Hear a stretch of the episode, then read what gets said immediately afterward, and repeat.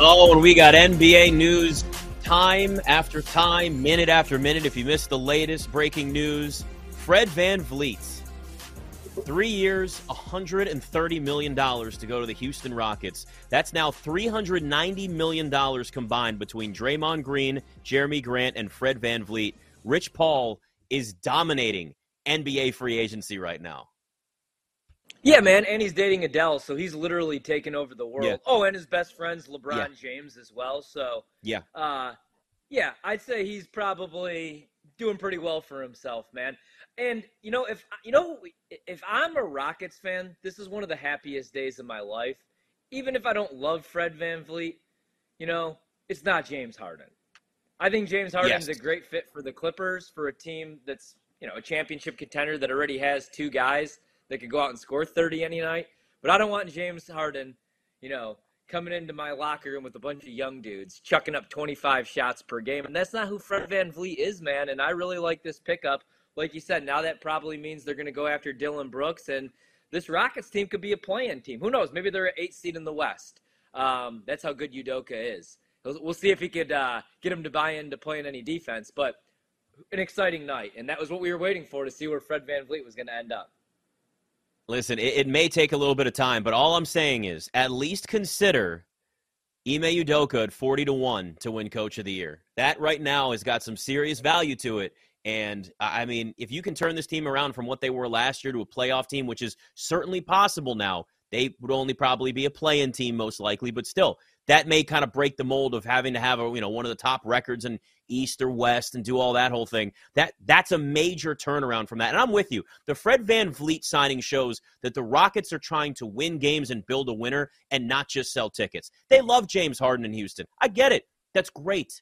But if you want to actually build a team that's looking to win, that's going to help get all of these young players, a lot of young talent on that roster, get them to play good, smart basketball. Fred VanVleet and Ime Udoka are the guys to do it, not James Harden going out there and just enjoying his time.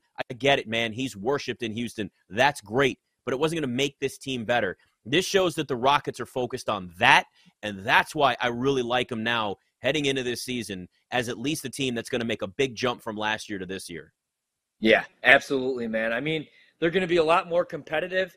And, again, like you said before the break, we don't have win totals right now. I'm not going to play any futures on them to win the conference or for them to win the finals or anything like that. But they're definitely heading in the right direction. And that's a team where, I wanted nothing to do with them the last couple of years. And I didn't really – I mean, the drafts, I mean, I do like these picks, but I don't know how everybody works together. Now with a true point guard, a veteran point guard with some championship experience – I like that team a lot more, and they're going to be fun, man. They're going to be really fun, and they're already loaded Western Conference. Yeah, and I would be shocked if Dillon Brooks goes anywhere other than Houston. I mean, yeah, it could come down to money, too. If somebody offers more, then that could change it. But he's minus 400 right now to go to the Rockets. Heavy, heavy favorites. The Lakers are 10-1. The Heat are 10-1. The Mavs are 12-1. So that tells you something. And I don't know why the Lakers would even be on there, because why would LeBron want Dillon Brooks on that roster? And that's probably not even going to matter now, because the Lakers just went out and signed a whole bunch of guys, so they don't even have room for Dillon Brooks. They signed Torian Prince, re-signed Rui, Gabe Vincent now going to the Lakers. If you missed that, Cam Reddish is now a Laker as well. They got wings. The Lakers got shooting. They got long. They got wings. I like this Lakers team. I'm not saying win the title, but I at least like this Lakers team. You're seeing a lot of aggression right now in this Western Conference, and I think this is when the next thing is going to be, okay, does somebody get desperate enough that they want to trade for a star? That's what I'm waiting on. And I'm not saying that's going to happen today, but if you look at some of these moves that are being made, who's going to be the desperate team, East or West, it doesn't matter, that says, all right, we need Dame. All right, we want Karl Anthony Towns, or find somebody else that's out there that suddenly wants a trade, or at least can offer enough to a team and make that trade happen. That's going to be what triggers something like that, is what's going on now with everything's moving fast. And if you don't catch up, if you're a team that isn't the Lakers, that wasn't aggressive like the Lakers have been, or now like Houston has been, or, throw out some of these teams that have just kind of been standing pat, they'll be the ones. And really, Miami would actually be a good example of that, right? They lost Max Strus, so they're about to. There may actually be a sign and trade there instead. But, they got Josh Richardson. Great. He's been there twice. He's played for like 10 teams. He used to be a decent scorer, but at this point now he's going to be a depth guy for him. They keep Kevin Love. Like, Miami's done nothing. So does Pat Riley get desperate enough to make a move, and maybe it's Dame or it's somebody else? Yeah, I was going to say, you look at the teams in the East, and I think it will be one of these teams in the East where maybe it looks like their championship window is starting to close. You know, like Boston, even as crazy as that sounds. Now, I know, you know, Jaylen Brown and Jason Tatum are still very young, but, man, 2 years in a row, you've been the favorites to win the NBA Finals. Well, they weren't the favorites 2 years ago, but when we got to the Finals, then they became the favorites. They were favored over Golden State in that series, we have to remember. And then you have to look at this season when they were the favorites all year long. Now, I don't think that they need to make a big splash because they already made their move bringing in KP. But I'm just talking about teams that might be desperate. Boston's probably desperate this season. They're going all in for a championship, which is why they traded away Marcus Smart, a guy that I thought was going to retire a Celtic, for KP. But then you look at Philadelphia. You know, they're going to lose James Harden. I like Maxey, but I don't think he's a superstar. Not now, at least. Embiid obviously is a superstar. He was the MVP of the league. I like Tobias Harris, but they need another guy. So maybe they're the team that gets desperate. You know, the Knicks, they already have their point guard in Jalen Brunson. The Cavs have Donovan Mitchell. So I think it's probably Philadelphia or Miami, man, because Miami's championship window's kind of closing here. You know, I mean, Jimmy Butler's in his 30s now. I really like Bam, but they really need another guy, especially when they're losing some of these role players, which we did expect to happen after they made that run to the finals. You know, losing a guy like Gabe Vincent doesn't seem like a huge loss today, but when we get into the season – and injuries hit especially. Yes. Could be a big loss for a team like Miami, so maybe they get desperate.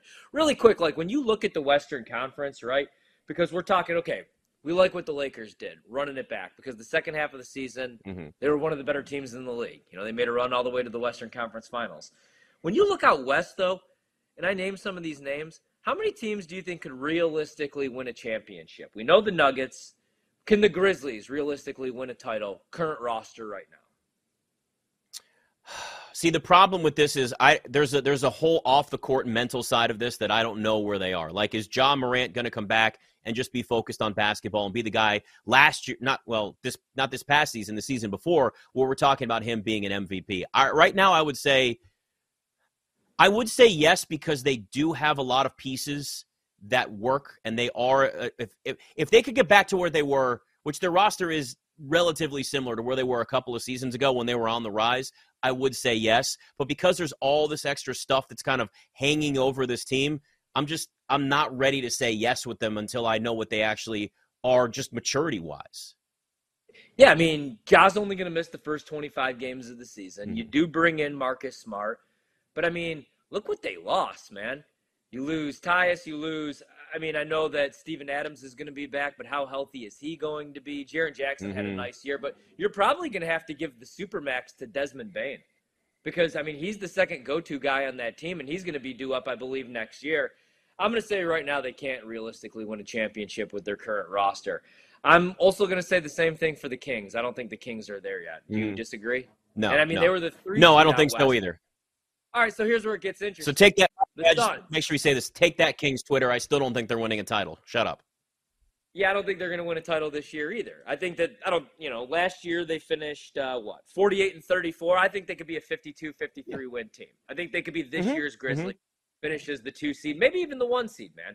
You know, maybe Denver finishes the 2 or 3 seed. There's a little bit of a championship hangover. They just have to be healthy when they get into the playoffs now. Now here's where it gets interesting. The Suns. Right, I know that you have the injury concerns with Beal and Kevin Durant, but Devin Booker is so damn good. We see what they're starting to do with that roster. They still have some moves to make, I believe. You have DeAndre Ayton on the roster right now. Do you think they're good enough to win a championship as is? I think they are. So I'm going to take away – yeah, I'm going to take – I agree. You can't say no, they're not when you have Kevin Durant and your Devin Booker, who is just ascending into a guy that could be an MVP one day. And Bradley Beal, who now is in at a number 3, which is great. And then DeAndre Ayton, I guess they're going to keep him. At that point, he's somebody that goes out and gets you boards, and I don't know what he's going to be offensively for them, given all these other. But it'd be disrespectful to say, no, they're not a contender. But that's taking things like injuries out of it, which would then kill them because their depth isn't there. So that's my biggest concern. But I'll take injuries out of all of these and just say what that team is on paper right now. Obviously, I wouldn't bet them. 6-1, I don't like to begin with anyway. But on top of that, I think that there are too many risks with them. But from a non-betting, just confidence level instead, I would say yes. Yeah, I'm there too. Okay, the Clippers. Actually, let me ask you this. Would you rather bet the Clippers to win the NBA championship with James Harden or without James Harden? And do you think, you know, that they're capable of doing it? Because I guess the big concern, I know the big concern is obviously Kawhi and PG being available in the playoffs.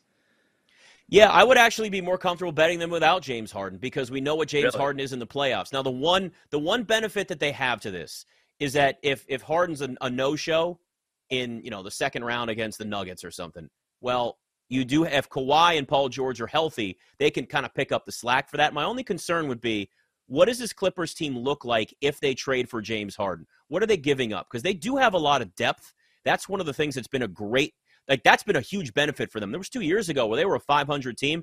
Paul George played like 20 games. Kawhi missed the entire season. So they've got players on this roster that it's the opposite of the Suns, right? They've got a lot of depth at a lot of spots in this. And I don't know whether Russell Westbrook coming back or not, which, I mean, if you have Harden, you can't have Russell Westbrook. That would be just – although, actually, that would be a fun team to watch, wouldn't it? Just watching it implode, Russell Westbrook and James Harden, put them on the court at the same time. You know what? Screw it. This is what I want. I want the Clippers to trade for James Harden, and then also re-sign Russell Westbrook because we just deserve it. I don't care about them winning a title. I'm not going to bet them to win a title, so I don't even care. I want us as NBA fans, as sports fans, as a world that needs something entertaining.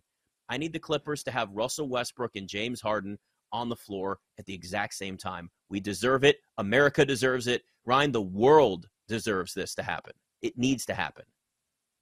Yeah, I mean, I root for chaos. I would love to see it myself. But it's crazy because I like what all these teams in the West are doing. But I would argue that there's only three teams that I would bet to win a championship. And one of them's the Pelicans, which shows you how insane I am.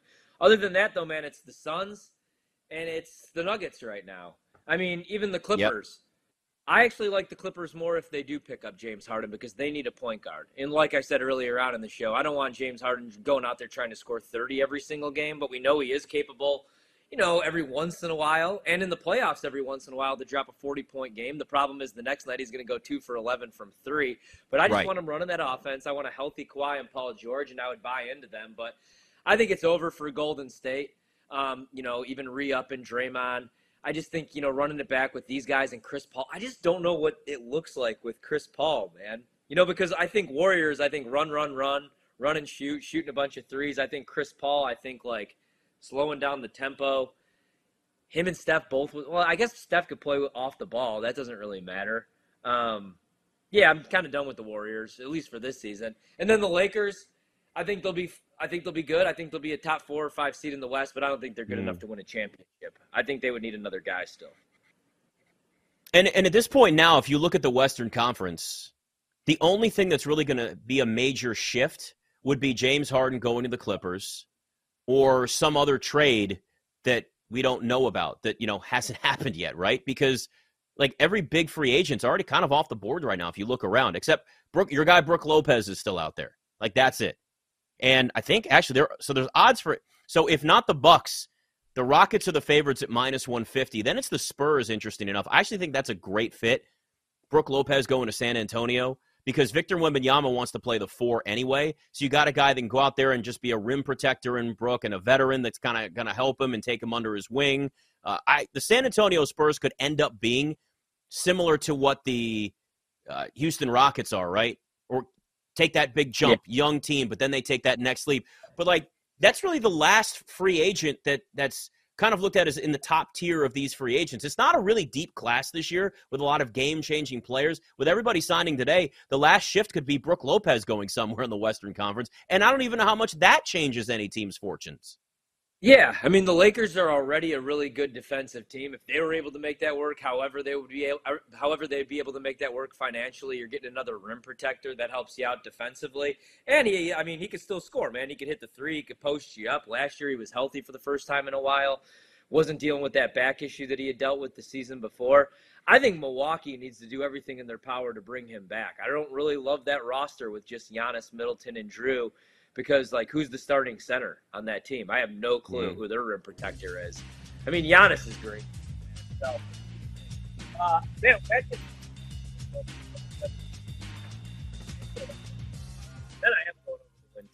lost your mic a little bit there, but yeah, right before it faded out, I mean, yeah, it's crazy to think, though, that Brooke Lopez at 35 years old is looked at as one of the top free agents in this class. But, I mean, he does still bring something that's important to a team. So, here we are. All right, back to a little more of the week one in the NFL, plus that random summer sport you just love. It's BetMGM tonight.